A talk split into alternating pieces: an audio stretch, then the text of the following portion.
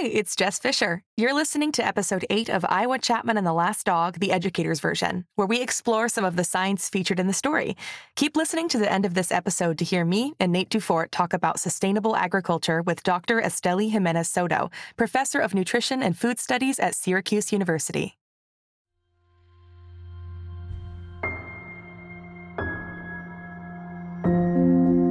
Chapter 8 An Old Friend.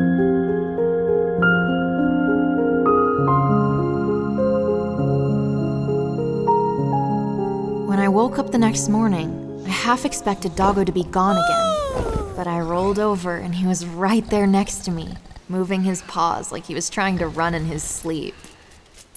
Dreaming about Haven? I do that too. Keep having your fun. I'm gonna see what's in the sack. The sack was filled with tiny packets of red powder. Property of the us military? Oh. Sorry, didn't mean to wake you. Morning, doggo. Believe it or not, that was my stomach growling. You hungry too, huh? Locust swarm ate all our supplies, so we're gonna have to find some on our. Did you see that? Over there, by the rock. I- is that? It's. It's a rat! Big one, too. Hello, little guy. I've never seen one of you in person. What? Look, I'm an agent of the animals, sort of. I definitely do not eat them, but I know from my reading that some dogs were rodent hunters. So if that's your thing, I'm not gonna stand in your way. But I'm not gonna help you either. Doggo, wait! You're gonna make your paw worse! It crawled over my foot.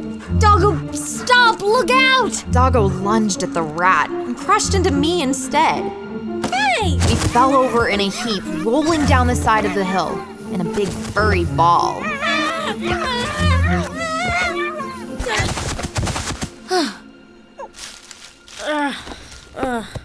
Is it me or is the world spinning? the rat's gone. So you're gonna have to wait to. Wait. Doggo. Are these. Doggo was already ahead of me. When we tumbled down the hill, we landed in a huge flat field with row after row of plants.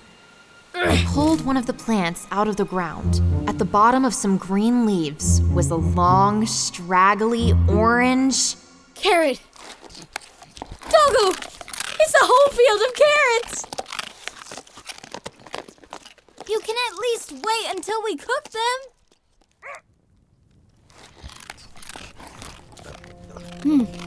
Here, Doggo. Have another one. I built a fire, and Doggo and I cooked and ate as many of the carrots as we could fit in our bellies. We ate carrots all day, and then we napped, woke up, and ate some more. And that night, Doggo curled up beside me. You're finally full, huh? Yeah, carrots are yummy and nutritious, but we can't stay here forever. Do you know where we're going, Doggo? Do you know about Haven? Somewhere deep down? Yeah, I didn't think so. But if we really are the child and the dog in the song, then I have to believe that we'll find it somehow. You were really great in that cave. You saved me. We saved each other. Again.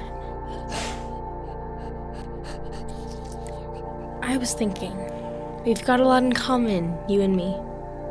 I know you wouldn't say it from looking at us. You have four legs and floppy ears and a tail, but we both like carrots. We both have paws that give us trouble, and we're both alone in the world. You must you must have had parents, right? Did you know them? I barely remember mine. And Aunt Callie, well, turns out my whole life was a lie. And now I might be the only agent left. Just like you're the last one of you. Except maybe not. maybe once we get to Haven, we'll find a whole bunch of dogs. Big dogs and little dogs and dogs with spots.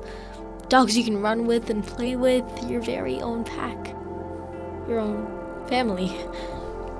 And you won't be alone anymore. Yeah, you won't be alone anymore.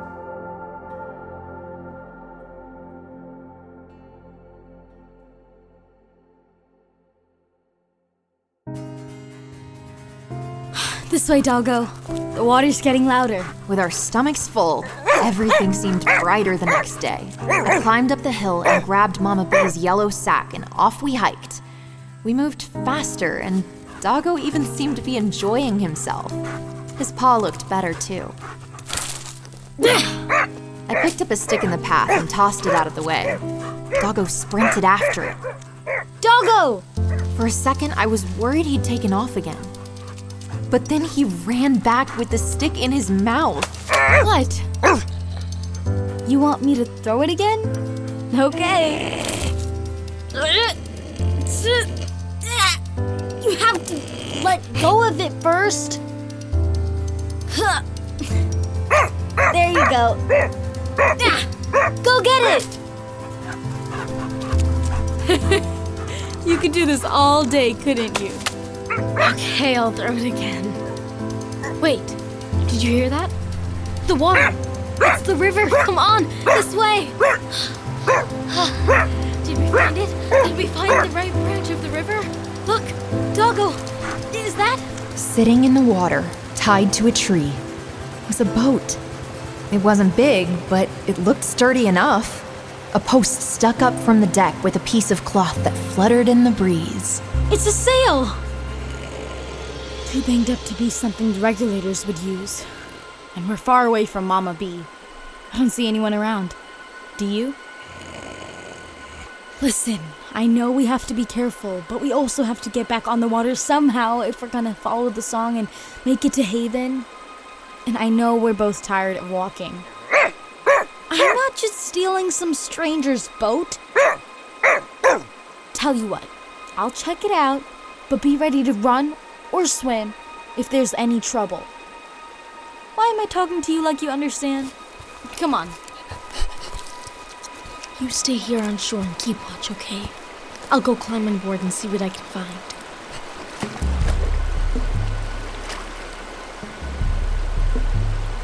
I stepped onto the sailboat, hoping that maybe whoever owned it was a good and decent person, someone who might be willing to help us. There was food sitting out tins of beans, roots, and a canvas bag. I reached inside. Tomatoes. Doggo! No, Doggo! So much for keeping watch. Fine, you can be on the boat too. But don't eat all these people's. One tomato. That's all you get.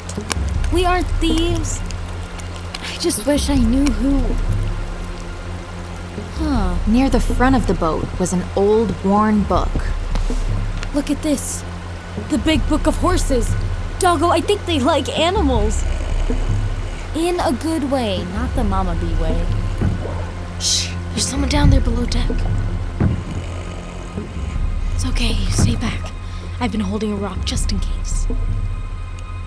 I held the rock over my head as I grabbed the handle on the hatch and carefully lifted it.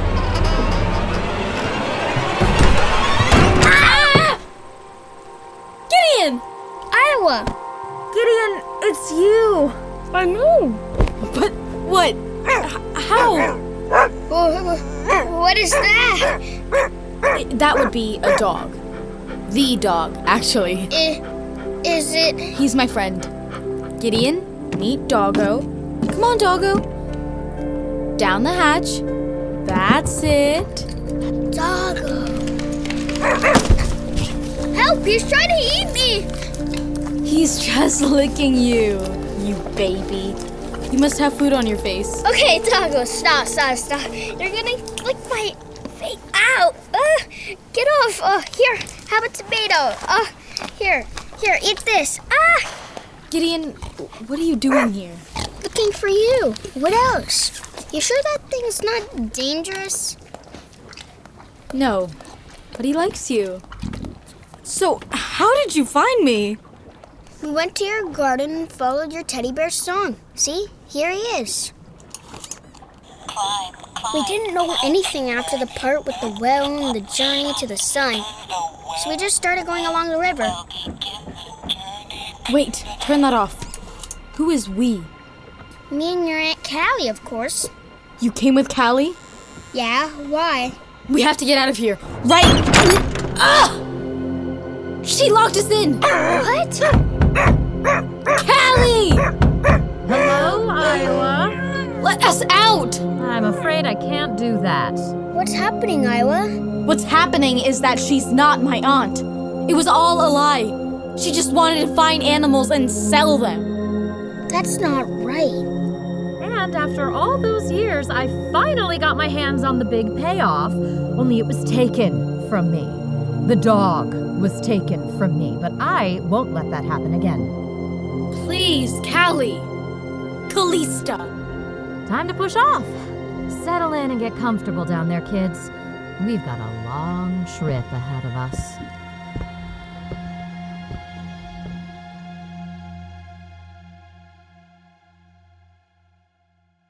Welcome to Iowa Chapman and the Last Dog, the educator's version, where we dig into the actual science behind the episodes of Iowa Chapman and the Last Dog. I'm Nate Dufort, who some of you may know from the shows Unspookable and Reach, a space podcast for kids. And with me, as always, from Gen Z Media and Six Minutes Rewind, is Jess Fisher. Hey, Jess. Yellow. so, another big episode. What happened today? Okay. Iowa and Doggo discover a giant field of carrots, and Doggo tries to eat them all. They grow closer as they make their way back to the water. And when Iowa finds a boat, she's surprised to find her old friend Gideon, hence the name of the episode. But he's not alone. Aunt Callie locks them in the cargo hold and sets sail for parts unknown. So much drama. but it's not going to distract from the fact that I am crazy hungry. I've skipped lunch and I could go for a field of carrots myself right now. yeah, yeah. You know, carrots are sweeter than than you like when you have a carrot for the first time in a long time. They're like much yummier than you remember. Oh, I think. totally. And packed with nutrients. It's good for the skin. It's good for the eyes. Like the carrot is, I mean, we don't give it enough credit. Pro carrot show here. so, you know, thinking about carrots, I thought it is time that we start talking about some modern farming practices. So today we bring in Dr. Estelí Jiménez-Soto, professor of nutrition and food studies at Syracuse University. Dr. Jiménez-Soto, thank you so much for joining us today. Thank you. This is so exciting to be here. On today's episode, our characters stumble upon a field of carrots, and it got me thinking about modern farming practices, particularly in ecological and sustainable farming. Can you give us an overview of these practices and why they're important? Absolutely, yes. Thinking about sustainable agriculture today is super, super important. And sustainable farming means producing food for society's present needs in a way that it doesn't compromise the well being of future generations. That really is the meaning of sustainability. Um, however, food in the United States and many of the countries countries in the global north is produced in an industrial way. This means large scale crop production, uh, monocultures. That this means producing one single crop in this large scale uh, industrial systems and um, in this kind of also meat producing facilities that produce food and um, cattle in this factory like big sort of uh, big concentrated animal feeding operations they're also called CAFOs and so this type of food production is super problematic for the environment and also for um, social well-being for our human health um, this type of operations, this industrial agricultural, large scale industrial agricultural systems, they use a lot of energy to produce food. And this energy is not coming from within the system, but it's basically imported into the system. They're called inputs, right? And um, they're mostly coming from fossil fuel derived substances, right? So we're talking about fumigants and pesticides, right? All of these fertilizers too that are used to producing food. But this is not sustainable, right? The use of these sources often causes a lot of problems like pollution. There's one particular type of pollution that's related to the use of uh, fertilizers in agriculture, which is called eutrophication. And this is when there is an addition of nutrients into the bodies of water. So we're talking about lakes and oceans and in rivers as well. And this addition of nutrients causes what it's called dead zone. So there is an increase in the uh, nutrients nutrient addition in the in the water and basically the deplete there's a depletion of oxygen in the top part of this water. And so it's really problematic for the diversity uh, that lives in there. So fish and other organisms uh, have a hard time living in places that are depleted of oxygen. There's also this this type of agricultural systems are really problematic. They use a lot of resources and fossil fuels. They also use a lot of water and this is really problematic because it's related to desertification and drought in places that are already experiencing a lot of problems with water scarcity. And a lot of agricultural systems that we see today use a lot of water right through irrigation. And of course, not to mention health problems caused to humans. So, sustainable farming is not a recipe or a prescription. It's not about specific methods to produce food, but it's really more interested in the process of farming. And there are three important criteria that we sort of understand in uh, sustainable farming, which is one is needs to be ecologically sound. So this means uh, conserving fertile soil. So thinking about soil health, uh, fresh water, and other natural resources. So the conservation of biodiversity and natural resources is important.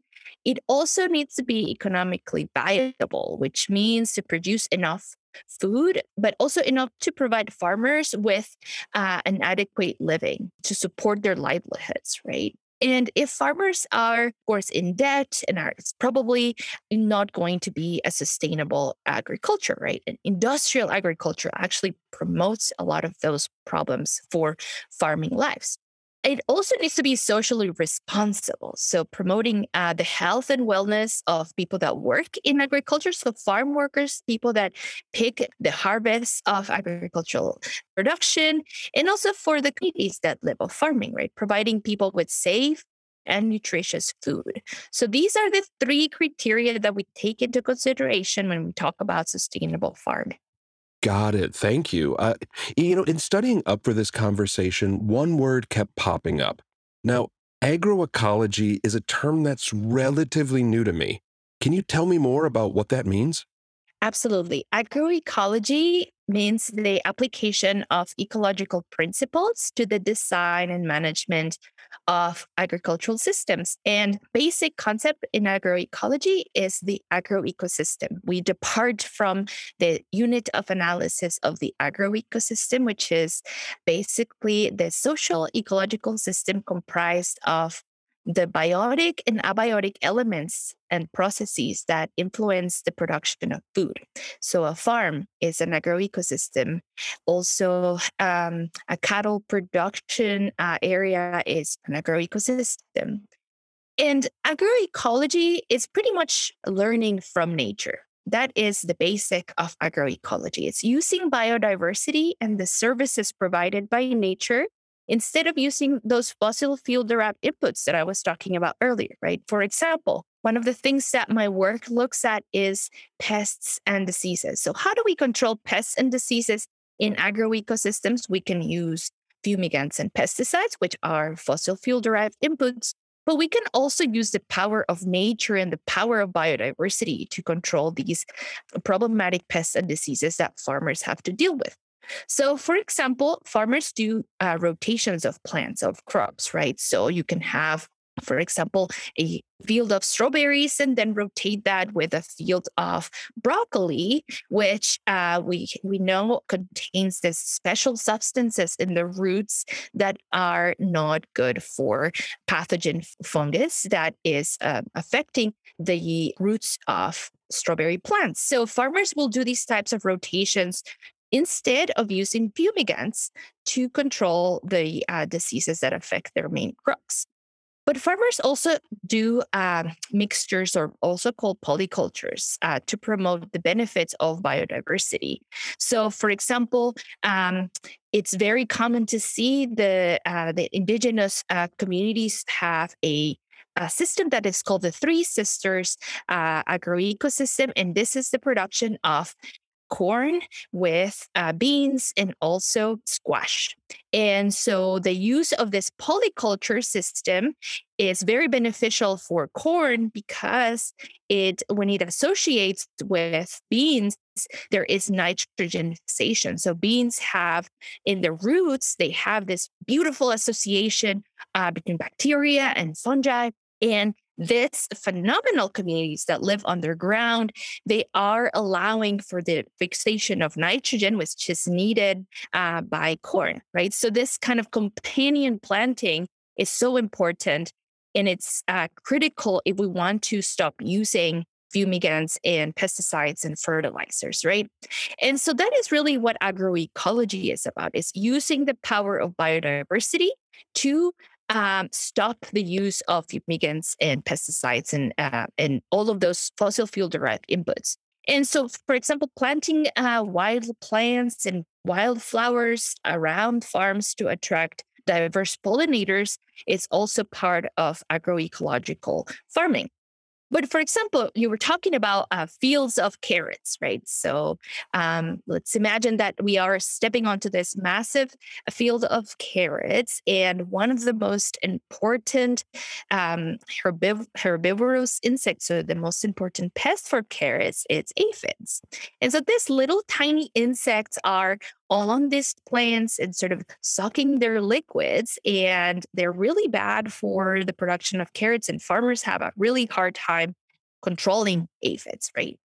But aphids have natural enemies in the wild. And uh, one of the most important natural enemies and natural predators of aphids are lady beetles. And so, but we want to conserve lady beetles so that they can do their work of controlling aphids in carrot fields.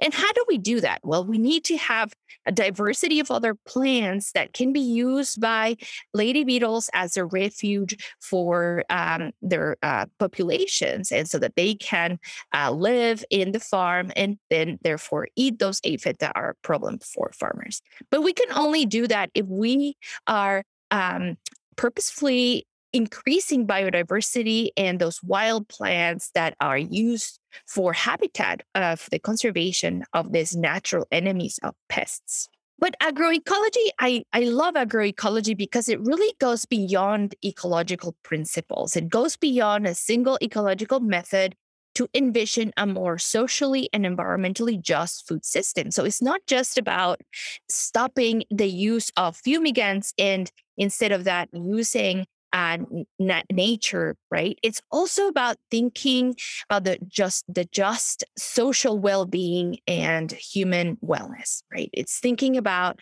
how do we build a more socially uh, and just uh, food system.